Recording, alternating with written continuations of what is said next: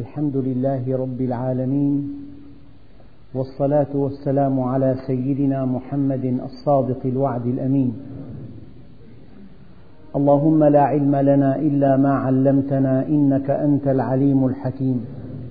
اللهم علمنا ما ينفعنا وانفعنا بما علمتنا وزدنا علما. وأرنا الحق حقا وارزقنا اتباعه. وأرنا الباطل باطلا وارزقنا اجتنابه. واجعلنا ممن يستمعون القول فيتبعون أحسنه وأدخلنا برحمتك في عبادك الصالحين. أيها الإخوة المؤمنون مع الدرس الثاني من سورة فاطر وقد وصلنا في الدرس الماضي إلى الآية الثالثة من سورة فاطر. وكنا قد أنهينا الآية الثانية التي تبدأ بقوله تعالى ما يفتح الله للناس من رحمة فلا ممسك لها وما يمسك فلا مرسل له من بعده وهو العزيز الحكيم. وقد بينت في الدرس الماضي أن رحمة الله عز وجل سر عظيم. قد تأتي مع الحرمان فيغدو عطاء. وقد تفتقد مع العطاء فيغدو حرمانا. قد تأتي مع المرض فيكون راحة. وقد تأتي مع وقد تفتقد مع الصحة فيكون شقاء. الله سبحانه وتعالى جعل رحمته سرا من أسراره. فإذا تجلى على عبد بالرحمة أسعده. في أي ظرف في أي وضع في أي مكان في أي زمان في أي مستوى. وإذا حجب رحمته عن عبده أشقاه. ولو كان في أعلى درجات الغنى وأعلى درجات القوة وأعلى درجات المجد والصحة. أيها الإخوة الأكارم العلم الغزير والعمر الطويل والمقام الطيب. هذه لها علاقة مسيسة برحمة الله عز وجل. فقد يكون علما غزيرا لا ينتفع منه وقد يكون عمرا طويلا لا يستفاد منه وقد يكون مقام طيب يكون المقام مقاما طيبا ومع ذلك يغدو شقاء على صاحبه.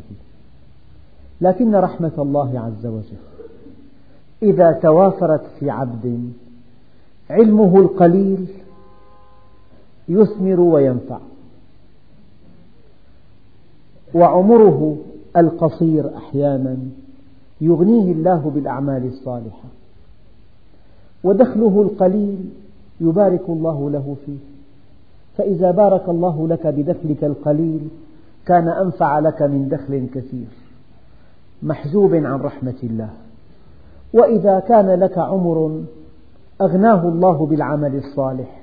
كان خيرا لك من عمر مديد مفعم بالمخالفات والتقصيرات. وإذا منحك الله علما استعملته. قيل لأحدهم ما هذا المقام الذي حصلته؟ قال بالعلم.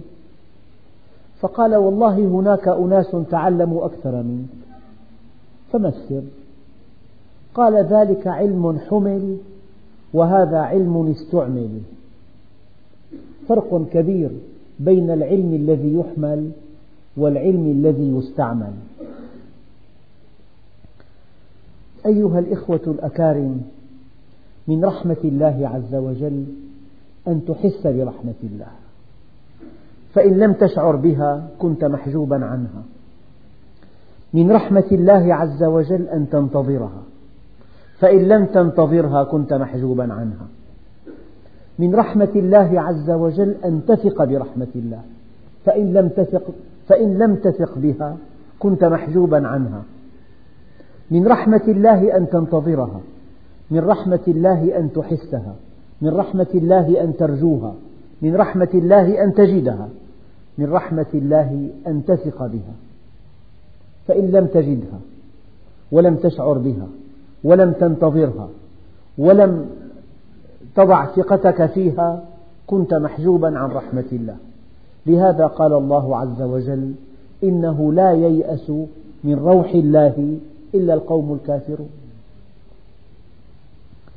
يا إخوة الإيمان رحمة الله لا تعز على أي طالب لها. أي طالب لرحمة الله يجدها في أي مكان وفي أي زمان. أين وجدها إبراهيم عليه السلام؟ وجدها في النار. قلنا يا نار كوني بردا وسلاما على إبراهيم. جاءت رحمة الله وهو في النار فأصبحت النار بردا وسلاما. أين وجدها يوسف عليه السلام؟ وجدها في الجب حيث الموت جوعا وخوفا. ولكن رحمة الله عز وجل أنزلها عليه وهو في الجب فجاءت سيارة فأرسلوا واردهم فأدلى دلوه قال يا بشرى هذا غلام. رحمة الله عز وجل وجدها يوسف عليه السلام وهو في السجن. والسجن وما أدراكم ما السجن. مكان ضيق وظلام دامس ورطوبة بالغة وقسوة غير معقولة. ومع ذلك إذا جاءت رحمة الله عز وجل أصبح هذا المكان الضيق جنة. والذين عرفوا الله عز وجل وعرفوا رحمته صادقون فيما يقولون. هذا النبي العظيم وجد رحمة الله عز وجل وهو في السجن. سيدنا يونس أين وجدها؟ وجدها وهو في بطن الحوت. ما من مصيبة على وجه الأرض أشد من أن تكون في ظلمات ثلاث في ظلمة بطن الحوت وفي ظلمة البحر وفي ظلمة الليل. ومع ذلك طلبها يونس عليه السلام وهو في بطن الحوت فنادى في الظلمات أن لا إله إلا أنت سبحانك إني كنت من الظالمين فجاءت رحمة الله عز وجل وأنقذته. وجدها موسى عليه السلام وهو في اليم في صندوق خشبي طفل صغير رضيع عاجز عن أن يتنفس. ألقي في صندوق وألقي الصندوق في اليم. لكن رحمة الله جاءته فسير الله هذا الصندوق إلى شاطئ قصر فرعون وألهم امرأة فرعون أن تكون في الوقت المناسب وفي المكان المناسب على شط نهر النيل. ووقعت منها التفاتة فإذا صندوق يتحرك. أخذته وفتحته فإذا هو غلام. قالت لا تقتلوه عسى أن ينفعنا أو نتخذه ولدا وهم لا يشعرون. جاءت رحمة الله وهو في قصر فرعون. قتل أبناء بني إسرائيل جميعا من أجل ألا يأتي غلام منهم يقضي على ملكه والذي سيقضي على ملكه رباه في قصره. هذه رحمة الله عز وجل. النبي عليه الصلاة قبل النبي عليه الصلاة والسلام أصحاب الكهف جاءتهم رحمة الله وهم في الكهف. فأووا إلى الكهف ينشر لكم ربكم من رحمته ويهيئ لكم من أمركم مرفقا. أيها الإخوة الأكارم لعلكم تقولون لقد أطال في تفسير هذه الآية إنها رحمة الله.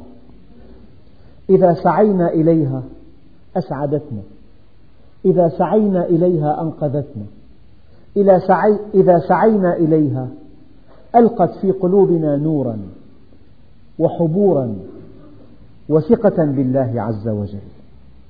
رحمة الله وجدها النبي عليه الصلاة والسلام وهو في الغار. وقد تعقبه الكفار. وقال أبو بكر رضي الله عنه يا رسول الله لو نظر أحدهم إلى موطئ قدمه لرآنا. قال يا أبا بكر ما ظنك باثنين الله ثالثهما؟ إلى أن قال أبو بكر رضي الله عنه يا رسول الله لقد رأونا. وقعت العين على العين.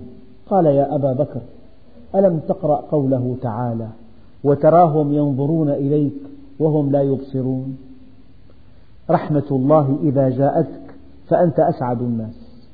وإذا حجبت عنك لو كنت أقوى الناس لو كنت أغنى الناس لو كنت أصح الناس فهي شقاء في شقاء. أيها الإخوة الأكارم متى فتح الله أبواب رحمته فلا ممسك لها. أقول لكم هذا الكلام وهذا الكلام زبدة هذا الدرس. يجدها كل طالب لها يائس مما سواها. رحمة الله يجدها كل طالب لها. كل طالب لها.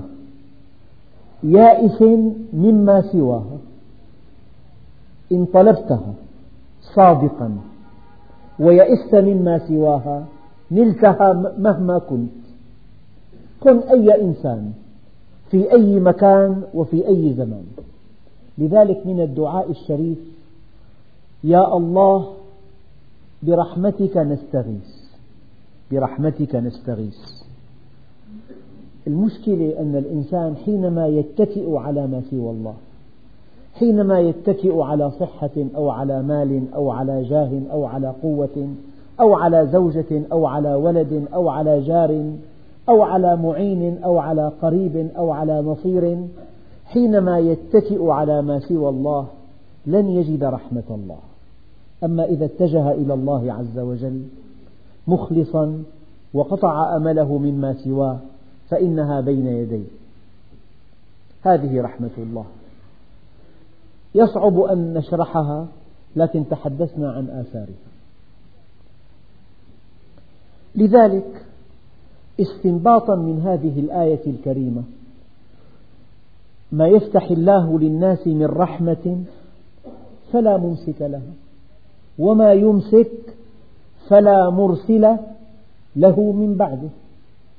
إذا الاستنباط البسيط أنه ينبغي ألا تخاف أحدا وألا ترجو أحدا. لأن أحدا لا يستطيع أن يمنحك إياها إذا حجبك الله عنها. وإن أحدا لا يستطيع أن يحجبها عنك إذا أرسلها الله إليك. الاستنباط الواضح القطعي ما دامت رحمة الله هكذا إن فتحها فلا ممسك وإن أمسكها فلا مرسل. إن كانت كذلك إذا من الغباء وضيق الأفق والحمق أن ترجو أحدا أو أن تخاف أحدا. من الشرك وضعف الإيمان أن ترجو مخلوقا وأن تخاف من مخلوق.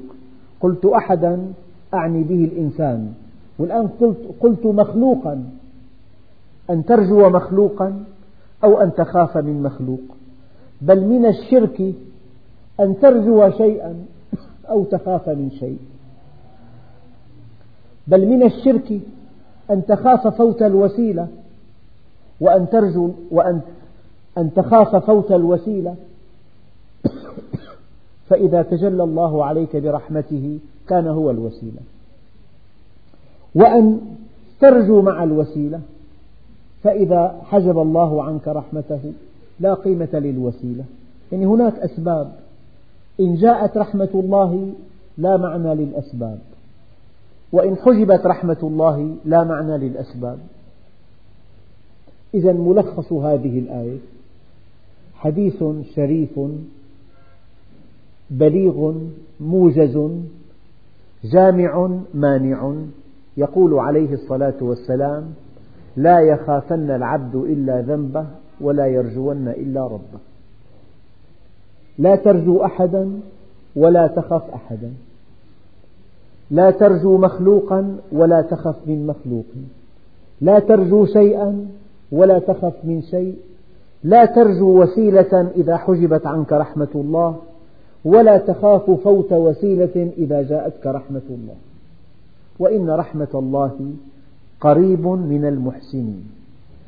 وهي مبذولة لكل عباده المؤمنين. لا فرق بين أبيضهم وأسودهم ولا بين غنيهم وفقيرهم. كلكم لآدم وآدم من تراب. أيها الإخوة الأكارم قد تأتيك رحمة الله عز وجل ولا شيء يتغير من حولك. ولكن شعورك برحمة الله هو من رحمة الله. ولكن شعورك شعورك شعورك بالطمأنينة هو من رحمة الله. فإذا وجدت الله وجدت كل شيء. وإن فاتتك رحمة الله فاتك كل شيء. ورحمة الله تحتاج إلى معرفة أولا وإلى استقامة ثانيا وإلى عمل صالح ثالثا. فإذا توافرت لك المعرفة عن طريق التفكر وعن طريق حضور مجالس العلم وإذا توافرت لك الاستقامة عن طريق معرفة منهج الله عز وجل والالتزام به وإذا أكرمك الله بعمل صالح خالص لوجهه فقد أصبت رحمة الله ولا تنس قوله تعالى ورحمة ربك خير مما يجمعون لأن الذي يجمعونه مهما كبر حجمه يتركونه في الدنيا ويدخلون في قبورهم حفاة عراة. لا شيء ينفعهم إلا العمل الصالح. الدنيا ساعة اجعلها طاعة. والنفس طماعة عودها القناعة. ما يفتح الله للناس من رحمة فلا ممسك لها وما يمسك فلا مرسل له من بعده وهو العزيز الحكيم. وإذا العناية لاحظتك جفونها نم فالمخاوف كلهن أمان إذا كنت في كل حال معي فعن حمل زادي أنا في غنى فأنتم هو الحق لا غيركم. فيا ليت شعري أنا من أنا. هذه رحمة الله. الشيء اللطيف أنها مبذولة وأنها لكل الخلق. كل الناس أبلغ كلمة قالها سيد سيدنا عمر رضي الله عن عمر لسيدنا سعد بن أبي وقاص. وسيدنا سعد بن أبي وقاص خال رسول الله.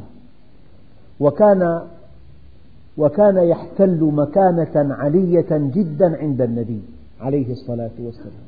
فهو الوحيد الذي كان إذا دخل عليه داعبه وقال هذا خالي أروني خالا مثل خالي. هو الوحيد الذي فداه النبي بأبيه وأمه قال ارمي سعد فداك أبي وأمي. هذا الصحابي الجليل الذي قال مرة ثلاثة أنا فيهن رجل وفيما سوى ذلك فأنا واحد من الناس. ما صليت صلاة فشغلت نفسي بغيرها حتى أقضيها. ولا سرت في جنازة فحدثت نفسي بغير ما تقول حتى أنصرف منها.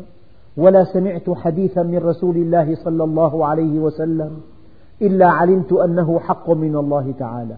هذا الصحابي الجليل. قال له عمر بن الخطاب يا سعد لا يغرنك أنه قد قيل خال رسول الله فالخلق كلهم عند الله سواسية. ليس بينه وبينهم قرابة إلا طاعتهم له. أنت بطاعة الله وحدها تصل إلى رحمة الله وبمعصية الله وحدها تحجب عن رحمة الله. إن أكرمكم عند الله أتقاكم. لا فرق لعربي على أعجمي إلا بالتقوى. يا فاطمة بنت محمد أنقذي نفسك من النار. أنا لا أغني عنك من الله شيئا. لا يأتيني الناس بأعمالهم وتأتوني بأنسابكم. من يبطئ به عمله لم يسرع به نسبه. أنا جد كل تقي ولو كان عبدا حبشيا. هذا الدين. وقف بلال وصهيب. وقف أبو سفيان زعيم قريش سيد قريش في باب عمر بن الخطاب. ساعات طويلة فلم يؤذن له. وصهيب وبلال يخرجان ويدخلان بلا استئذان. فلما دخل أبو سفيان آلمه هذا الموقف. قال زعيم قريش يقف في بابك ساعات طوالة. وصهيب وبلال العبدان الأسودان يدخلان ويخرجان بلا استئذان. فقال عمر كلمة واحدة. قال أنت مثلهما أنت مثلهما. ليسوا سواء. من آمن من قبل الفتح وأنفق. الذي آمن برسول الله في زمن الضعف وأنفق ماله. ليس لا يستوي هذا مع من أسلم عندما قوي الإسلام وعظمت شوكته.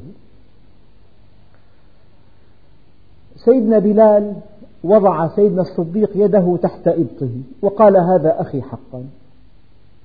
وكان أصحاب رسول الله إذا ذكروا سيدنا الصديق قالوا هو سيدنا وأعتق سيدنا. ما لك ميزة عند الله إلا بالعمل الصالح. لا تقل أصلي وفصلي أبدا إنما أصل الفتى ما قد حصل كن ابن من شئت واكتسب أدبا يغنيك محموده عن النسب.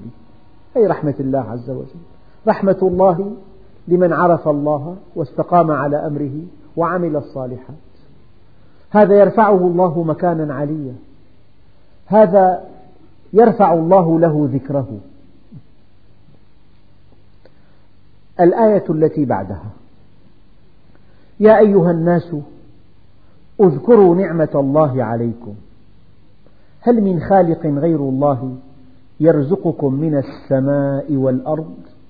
لا إله إلا هو فأنى تؤفكون.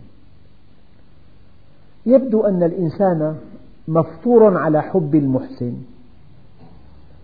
فيا داود ذكر عبادي بإحساني إليهم فإن النفوس جبلت على حب من أحسن إليها وبغض من أساء إليها.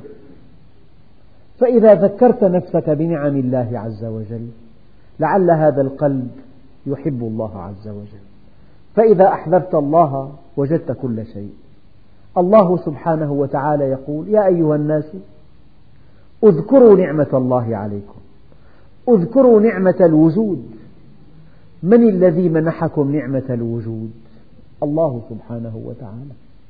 وهناك مخلوقات قميئة تزدريها أنت موجودة. ولكن وجودك شيء ووجودها شيء آخر. فاذكروا نعمة الله عليكم نعمة الوجود ونعمة التكريم. ولقد كرمنا بني آدم. سخر لك ما في السماوات والأرض. نعمة الوجود مضاف إليها نعمة التكريم. مضاف إليها نعمة العقل. مضاف إليها نعمة الاختيار. مضاف إليها نعمة الأمانة. مضاف إليها نعمة الشهوات التي أودعها الله فيك لترقى بها إلى رب الأرض والسماوات. مضاف إليها نعمة الفطرة السليمة. مضاف إليها نعمة الرسالة. نعمة الكتاب. نعمة العبادات. يا أيها الناس اذكروا نعمة الله عليكم. يمكن أن نلخص هذه النعم كلها بنعم ثلاث نعمة الإيجاد ونعمة الإمداد. أمدك بكل شيء. أي شيء أنت محتاج إليه خلقه الله لك في الأرض. يعني مثلا وإن كان هذا المثل بعيد عن سياق الدرس يعني هؤلاء الحجاج حينما يطوفون بالبيت الحرام الحر هناك شديد. قد تصل حرارة المسجد الحرام إلى تسع وخمسين درجة فوق الصفر. نوع من الرخام وجد في في بقعة نائية من العالم. لو أن الشمس بقيت مسلطة عليه عشر ساعات لا تزيد حرارته عن عشر درجات. وضع في أرض الحرم وفي مقام النبي عليه الصلاة والسلام. أليس هذا من نعمة الله؟ من صمم هذا الرخام ليرفض امتصاص الحرارة؟ الله سبحانه وتعالى.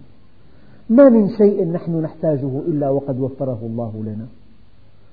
هذا الحديث يطول. لو وقفت في أحد أسواق المدينة فرأيت أنواع السلع وأنواع النباتات وأنواع الخضروات وأنواع الأدوية وأنواع الأدوات وأنواع الآلات وأنواع المعادن وأنواع أشباه المعادن. شيء لا ينتهي. هذه نعمة الله. نعمة الله في الإيجاد ونعمة الله في الإمداد ونعمة الله في الهدى والرشاد. هذا من نعمة الله. هذا الدرس من نعمة الله عز وجل. أن ينزل الله على نبيه كتابا فيه منهج. فيه ذكر من قبلكم ونبأ ما بعدكم وحكم ما بينكم.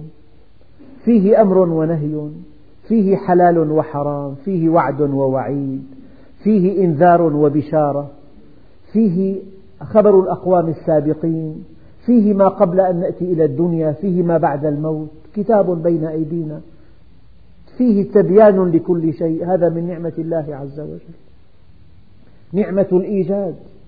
أنت موجود على سطح الأرض لك اسم لك حيز.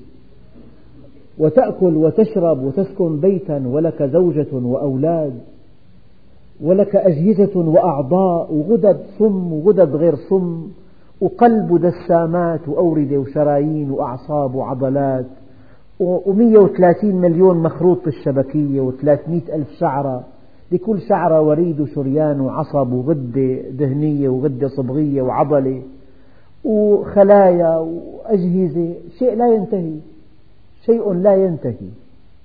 نعمة الإيجاد. هل أتى على الإنسان حين من الدهر؟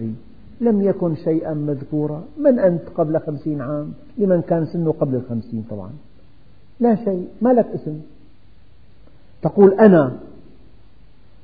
مرة رأيت طفلا في مكان في بهو عام. يعني يبدو أنهم أن أهله كانوا مسافرين. وضعوا له من الفوط حول وسطه ما جعله كالكرة. قلت هذا الإنسان حينما يبدو صغيرا بعد أن يكبر ينسى الله عز وجل. يقول أنا من أنت؟ كنت طفلا صغيرا بحاجة إلى كل شيء. فلما كبرت سنك وقوي عودك وعلى شأنك نسيت الله عز وجل. يا أيها الناس اذكروا نعمة الله عليكم. اذكروا نعمة أنه أوجدكم وكرمكم. منحكم العقل سخر لكم الكون فطركم فطرة عالية أودع فيكم الشهوات. أعطاكم هذا المنهج رزقكم الطيبات ستركم أكرمكم. الشيء الدقيق في هذه الآية. هل من خالق غير الله يرزقكم؟ يعني هل هناك خالق آخر؟ خالق هذا النبات هذه النباتات. تأكل وتشرب. مرة تقول أريد كأسا من الشاي مرة كأس نعناع مرة كأس ليمون. مرة تقول أريد أن أكل هذا الطعام هذه الأكلة هذا هذه الفاكهة. تنام على فراش وسير تستنشق هواء عليلا. يعني هذه كلها نعم. هل من خالق؟ هل هناك خالق آخر غير الله خلق هذه النعم؟ هل من خالق غير الله؟ هل تعتقد أن خالقا غير الله خلق هذه الأشياء؟ وهل تعتقد أن رازقا غير الله عز وجل يرزق؟ فإذا كان الخالق هو الله. والرازق هو الله. فكيف تنصرف عن الله عز وجل؟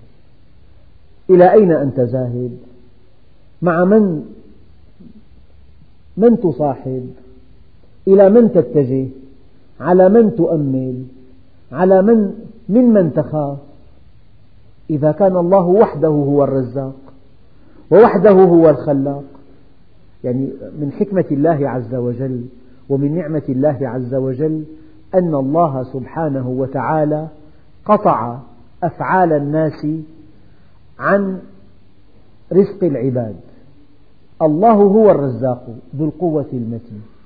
فإذا ظن إنسان أنه يرزق الآخرين فالله سبحانه وتعالى يرزقهم رزقا وفيرا من دونه. إذا هذه الآية لا إله إلا هو. مركز ثقل الآية فأنى تؤفكون أي أنى تصرفون إلى أي مكان تتجه إلى أي عظيم تتجه إلى أي جهة تنصرف من تؤمل من ترجو من تخاف؟ هو الخالق وهو الرازق وأنت متجه إلى غيره. والله موقف عجيب. إني والإنس والجن في نبأ عظيم. أخلق ويعبد غيري. وأرزق ويشكر سواي. خيري إلى العباد نازل وشرهم إلي صاعد. أتحبب إليهم بنعمي وأنا الغني عنهم. يتبغضون إلي بالمعاصي وهم أفقر شيء إلي. من أقبل علي منهم تلقيته من بعيد. ومن أعرض عني منهم ناديته من قريب. أهل ذكري أهل مودتي. أهل شكري أهل زيادتي أهل معصيتي لا أقنطهم من رحمتي. إن تابوا فأنا حبيبهم وإن لم يتوبوا فأنا طبيبهم. أبتليهم بالمصائب لأطهرهم من الذنوب والمعايب. الحسنة عندي بعشرة أمثالها وأزيد والسيئة بمثلها وأعفو وأنا أرأف بعبدي. هل من خالق غير الله يرزقكم من السماء والأرض. لا إله إلا هو فأنى تؤفكون. هذا العجب العجاب. إلى من تنصرف؟ تعلق الآمال على زيد أو على عبيد؟ إن الله يمنعك من يزيد ولكن يزيد لا يمنعك من الله. ترجو غير الله تخاف من غير الله. تتأمل عطاء من غير الله؟ ترضي الناس وتسخط الله عز وجل؟ أتخشون الناس والله أحق أن تخشوه؟ يا أيها الناس اذكروا نعمة الله عليكم. هل من خالق غير الله يرزقكم من السماء والأرض؟ العلماء قالوا السماء هو المطر. كم هي الفرحة عارمة؟ حينما نرى هذه الأنهار وقد طفحت. وارتفع منسوبها إلى خمسة أضعاف العام الماضي. من خمسة أمتار مكعبة في الثانية الواحدة إلى أكثر من خمس وعشرين مترا مكعبا في الثانية الواحدة غزارة بعض الأنهار. إيه، هذه الفرحة بهذه المياه الغزيرة أين كانت لولا أن الله تفضل علينا بهذا المطر؟ فالعلماء قالوا هل من خالق غير الله يرزقكم من السماء أي بالمطر والأرض بالنبات؟ السماء تمطر والأرض تنبت وأنت بين السماء والأرض. بين أن يتفضل الله علينا بمطر غزير وبين أن تنمو, ينمو النبات من دون آفات من دون صقيع. صقيع واحد يقضي على مئات الملايين في ساعة واحدة.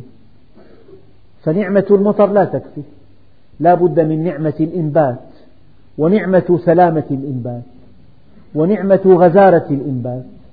لا بد من من المطر ولا بد من الإنبات ولا بد من سلامة الإنبات. قلت مرة لأحد الإخوة وعنده مزرعة نحل أو خلايا نحل. فسألني أفي النحل زكاة؟ قلت نعم. هكذا نص العلماء. زكاة النحل كزكاة الزرع. إن كان في أعشاش طبيعية فالعشر وإن كان في, في خلايا صناعية فنصف العشر قلت له وإن لم تدفع زكاة النحل فالقراد جاهز. القراد آفة تصيب النحل. آفة عظيمة. أصابت خلايا النحل قبل عامين فطاشت عقول أصحاب المناحل. آفة اسمها قراد النحل.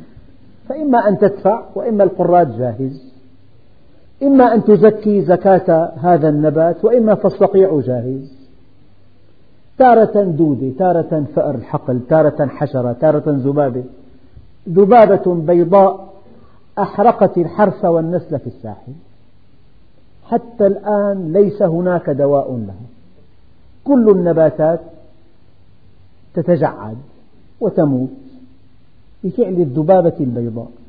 فما تلف مال في بر أو بحر إلا بحبس الزكاة.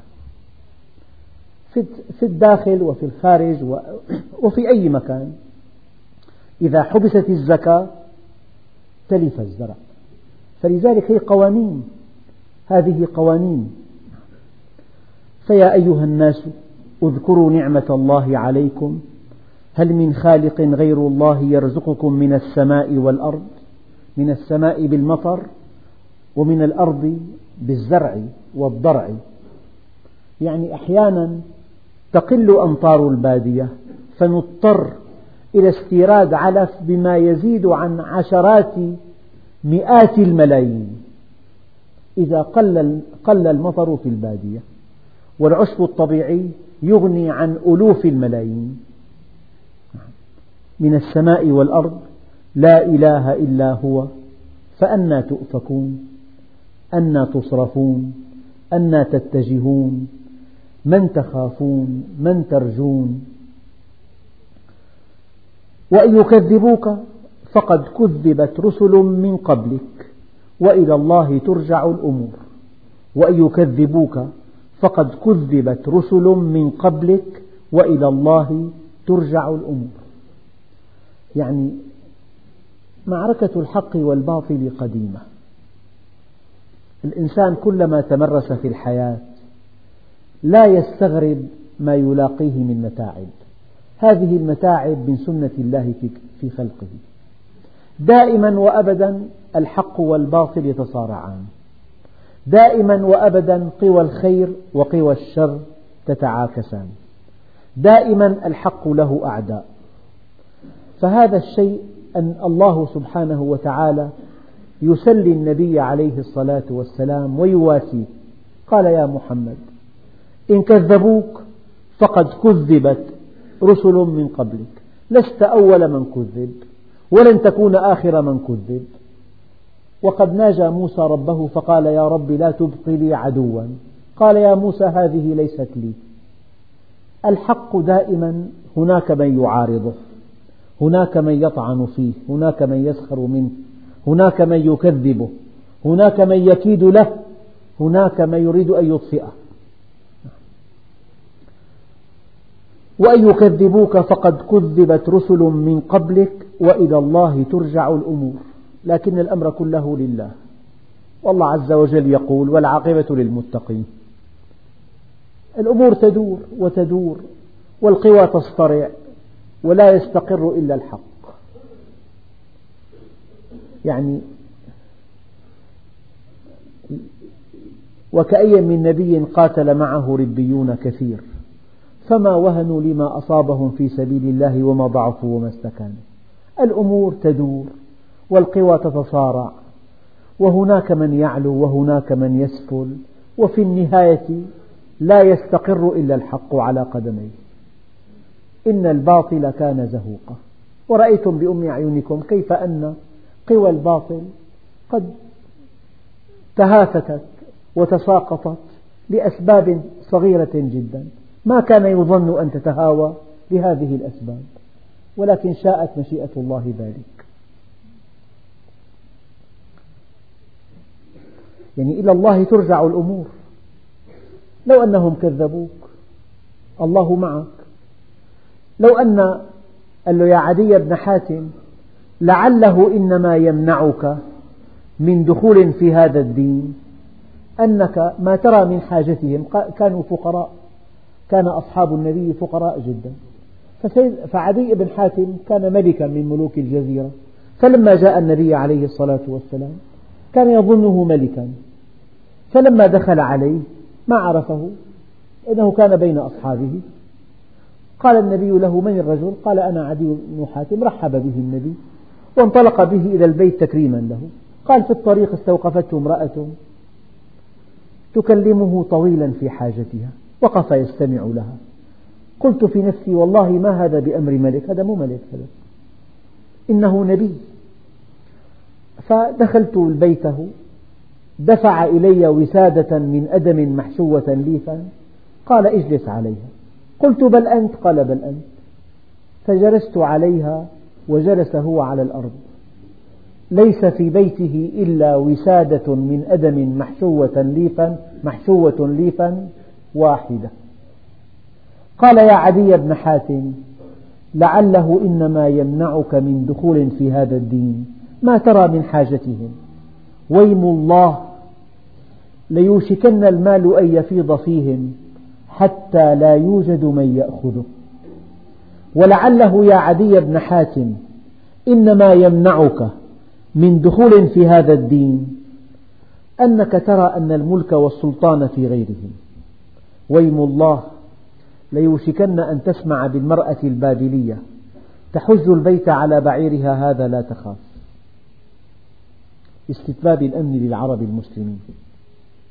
ولعله إنما يمنعك من دخول في هذا الدين ما ترى من كثرة عدوهم. ويم الله ليوشكن أن ترى القصور البابلية مفتحة للمسلمين. ولقد عاش عدي بن حاتم حتى رأى هذا كله بأم عينيه. ف وإلى الله ترجع الأمور. الأمر بيد الله. والله عز وجل يقول والعاقبة للمتقين. وإنا لننصر رسلنا والذين آمنوا. إن الأرض لله يرثها عباده, عباده الصالحون.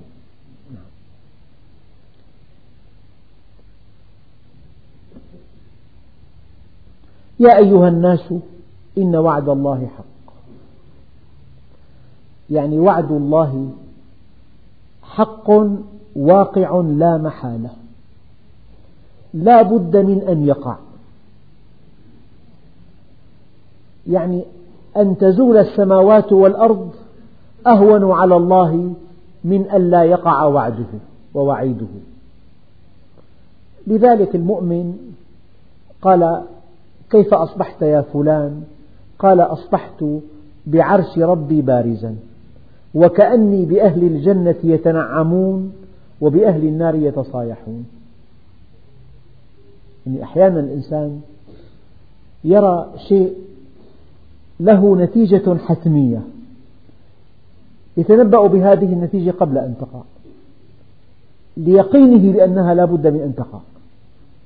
إذا واحد لا سمح الله راكب مركبة وتعطل معه المكبح فجأة والطريق منحدر والسرعة شديدة وفي منعطف حاد في نهاية هذا المنحدر ولن تقف معه المركبة.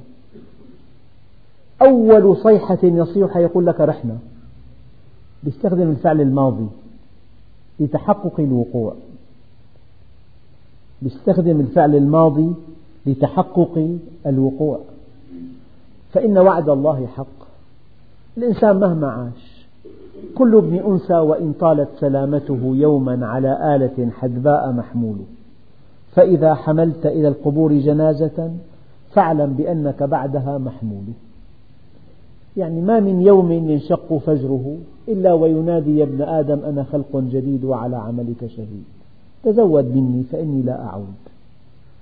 النبي عليه الصلاة والسلام كان إذا استيقظ يقول الحمد لله الذي أحيانا بعدما أماتنا وإليه النشور ما دمت قد استيقظت فقد سمح الله لك بيوم جديد. ما دمت قد استيقظت فقد سمح الله لك بيوم جديد. فإن وعد الله حق. يعني هذا الموت لا بد منه. مع وقف التنفيذ. يعني الإنسان بمر كل يوم يقرأ عشرات النعوات. ماشي الحال. واعلموا أن ملك الموت قد تخطانا إلى غيرنا. أما في يوم من الأيام وسيتخطى غيرنا إلينا فلنتخذ حذرنا. إن وعد الله حق. لا بد من مغادرة الدنيا. لا بد من مغادرة بلا عودة. شوف لما الإنسان بيموت مساء لا يقول أحد ليش ما أجى فلان؟ تأخر. خلاص ما بقى يرجع ما أحد يقول تأخر. أما قبل أن يموت الساعة عشرة ما له بالعادة. يخبر بيتصل يقول لك ما ما خبرنا. ما دام حي. أما إذا خرج من البيت أفقيا لا يقول أحد مساء وين فلان. خلاص لن يعود. انتهى. إن وعد الله حق. وعدنا بالموت. لكن بين أن يكون الموت عرس المؤمن وقمة سعادته وساعة لقائه مع ربه وبين أن يكون الموت أسوأ أوقات حياته. يعني الموت يتحدد بطريقة الحياة التي تحياها.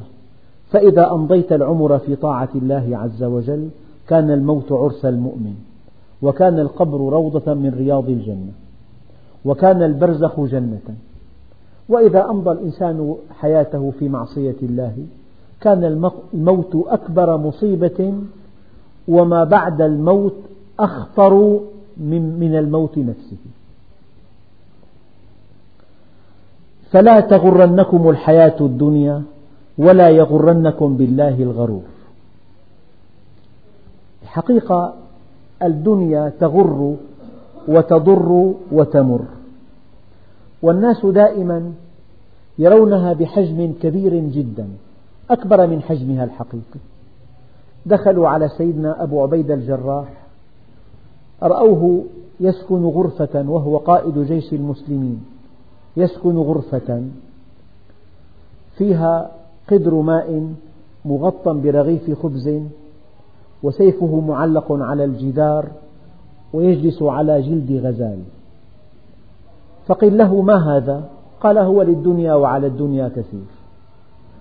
ألا يبلغنا المقيل فلا. يقول الله عز وجل فلا تغرنكم الحياة الدنيا ولا يغرنكم بالله الغرور. أذن.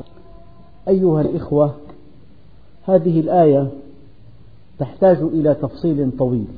على كل نقف عند كلمة واحدة فيها فلا تغرنكم الحياة الدنيا. الدنيا فيها حظوظ المال حظ بمعنى نصيب وفيها القوة وفيها الجمال وفيها الذكاء وفيها البيت وفيها الزوجة وفيها الأهل. هذه الدنيا لها حجم عند الله. ما الغرور؟ أن تراها بحجم كبير جدا أكبر من حجمها. إن عرفت حجمها إن رأيتها زائلة وماضية وإن رأيتها دار وإن رأيتها ممرا وليست مقرا وإن رأيتها دار عمل وليست دار جزاء إن رأيتها سرادقا إلى الجنة إن رأيت الدنيا مزرعة الآخرة فهذه رؤية صحيحة. وهذا حجمها الحقيقي. لأن, الله لأن النبي عليه الصلاة والسلام يقول والله لو أن الدنيا تعدل عند الله جناح بعوضة ما سقى الكافر منها شربة ماء. فهي لها حجم مالها قد ينفع المؤمن في بلوغ الجنة وعلمها والعلم فيها ينفع المؤمن. يعني هي مزرعة الآخرة. ليس بخيركم من ترك دنياه لآخرته ولا من ترك آخرته لدنياه إلا أن يأخذ منهما معا فإن الأولى مطية للثانية. أما أن نلتفت إلى الدنيا وحدها وأن ننسى الآخرة وأن نجعلها كبيرة جدا تطغى على كل أهدافنا وننسى ربنا من أجلها. عندئذ وقعنا في الاغترار. الاغترار أن ترى الدنيا بحجم أكبر من حجمها الحقيقي أو أن لا تعرف, أن لا تعرف حقيقتها ولا سر وجودك فيها ولا طبيعتها المتقلبة. أما الغرور هو الشيطان. على كل لنا مع هذه الآية وقفة متأنية إن شاء الله تعالى في الدرس القادم. إلا أن الشيء الذي لا بد من ذكره أن ربنا عز وجل يحذرنا من أن نرى الدنيا بحجم أكبر من حجمها. ويحذرنا أن نقع في المعاصي وأن نطمع في مغفرته. هذا فعل الشيطان الغرور. يدفعك إلى المعصية ويقول لك سيغفر لك. أما يوم القيامة بفاجأك. وقال الشيطان لما قضي الأمر إن الله وعدكم وعد الحق ووعدتكم فأخلفتكم وما كان لي عليكم من سلطان إلا أن دعوتكم فاستجبتم لي. فلا تلوموني ولوموا أنفسكم ما, أنتم ما أنا بمصرخكم وما أنتم بمصرخي. إني كفرت بما أشركتموني من قبل. فيدعونا الله عز وجل في هذه الآية إلى أن نرى الدنيا على حقيقتها أن نراها مزرعة الآخرة أن نراها ممرا وليست مقرا. أن نراها دار عمل وليست دار جزاء. أن نراها مطية للآخرة. أن نرى فيها أن نرى أن أثمن شيء فيها معرفة الله والاستقامة على أمره والتقرب إليه. هذا أثمن ما في الدنيا. وما سوى الدنيا؟ باطل في باطل والحمد لله رب العالمين.